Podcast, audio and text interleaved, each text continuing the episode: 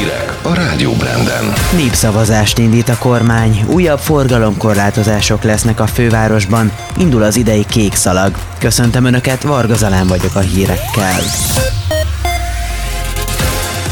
Gyermekvédelmi népszavazást kezdeményez a kormány. Orbán Viktor Facebook oldalán azt mondta, öt kérdésben kérik ki az emberek véleményét. A többi között arról támogatják-e, hogy a szülő hozzájárulása nélkül szexuális irányultságokat bemutató foglalkozásokat lehessen tartani kiskorúaknak az iskolákban, és egyetértenek-e azzal, hogy kiskorú gyerekek számára nemi átalakító kezeléseket lehessen népszerűsíteni.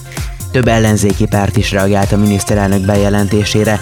A DK szerint a népszavazás álkérdésekről szól.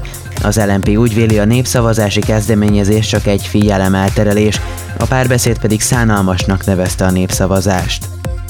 Világszerte felháborodást váltott ki a Pegasus ügy, ahogy egyre több részlet derült ki a Magyarországot is érintő megfigyelési botrányból.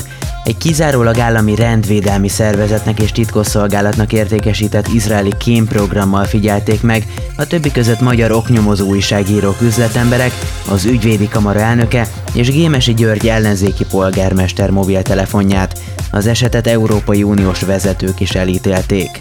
A Kém szoftvergyártó izraeli cég állítása szerint csak az emberi jogokat tiszteletben tartó államoknak értékesítették a programot, a vásárló országok listája azonban ennek némileg ellentmond.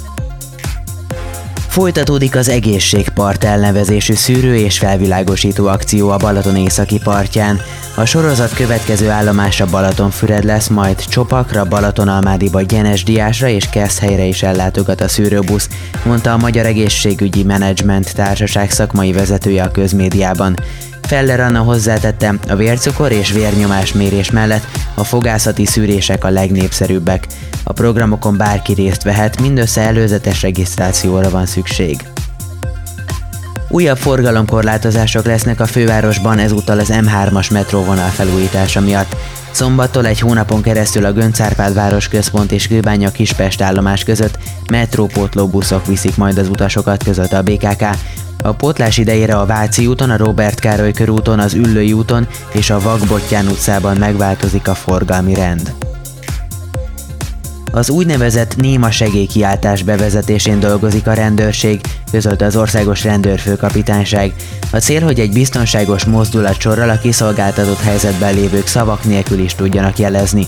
Aki pedig ezt látja, azonnal felismerje, hogy a másik bajban van. A rendőrség szerint a segítségre szorulók gyakran nem tudnak vagy nem mernek hangosan segítséget hívni. A mozdulat sor a nyitott tenyér, majd a hüvelykújra záruló ujjak és ennek ismétlése. A nemzetközi jelzés Kanadából indult és terjedt el a közösségi médián keresztül világszerte. Jelentősen nőtt a szép kártya feltöltések és a költések értéke idén az első fél évben, derül ki a kártya kibocsátók adataiból. A munkáltatók 165 milliárd forintot utaltak a munkavállalóik szép kártya számláira az első hat hónapban, 30%-kal többet a tavainál. A feltöltések növekedésében a szépkártya széleskörű felhasználhatósága mellett a kedvező jogszabályi környezetnek is fontos szerepe van. December 31-ig csak a 15%-os eszély terheli a szépkártyás juttatásokat, a keretösszeg pedig a korábbi időszak duplája. Visszahívja az aperitivo spritz bor alapú koktélt az Aldi, mert üvegdarabok lehetnek benne. A vevőket is arra kérik, hogy vigyék vissza a korábban megvásárolt palackokat. A vételárat a vásárlást igazoló blokk hiányában is visszatérítik.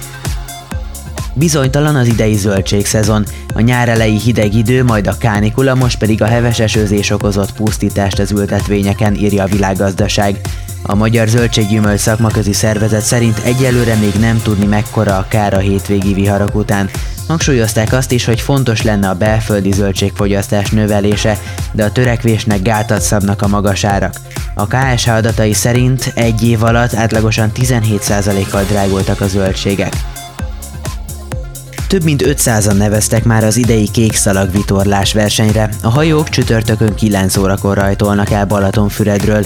Idén is a légvonalban 155 kilométeres táv várja a versenyzőket a tókerülő versenyen, amelyen 56 különböző díjat adnak át. A sportolók biztonsága érdekében a Keszthelyi bója és a Balatonfüredi befutó és hajózási zárlat alatt lesz. A parti eseményekre csak védettségi igazolványjal lehet belépni. Időjárás. Ma változóan felhős napos idő lesz, az északi középhegységben egy-egy zápor alakulhat csak ki. A szél időnként megerősödik, hajnalban 10-17, délután 25-30 fok várható. Pénteken is hasonló időre számíthatunk, többnyire 30 fok alatti maximumokkal. A szerkesztőt Varga Zalánt hallották, további szép napot kívánok és kellemes rádiózást!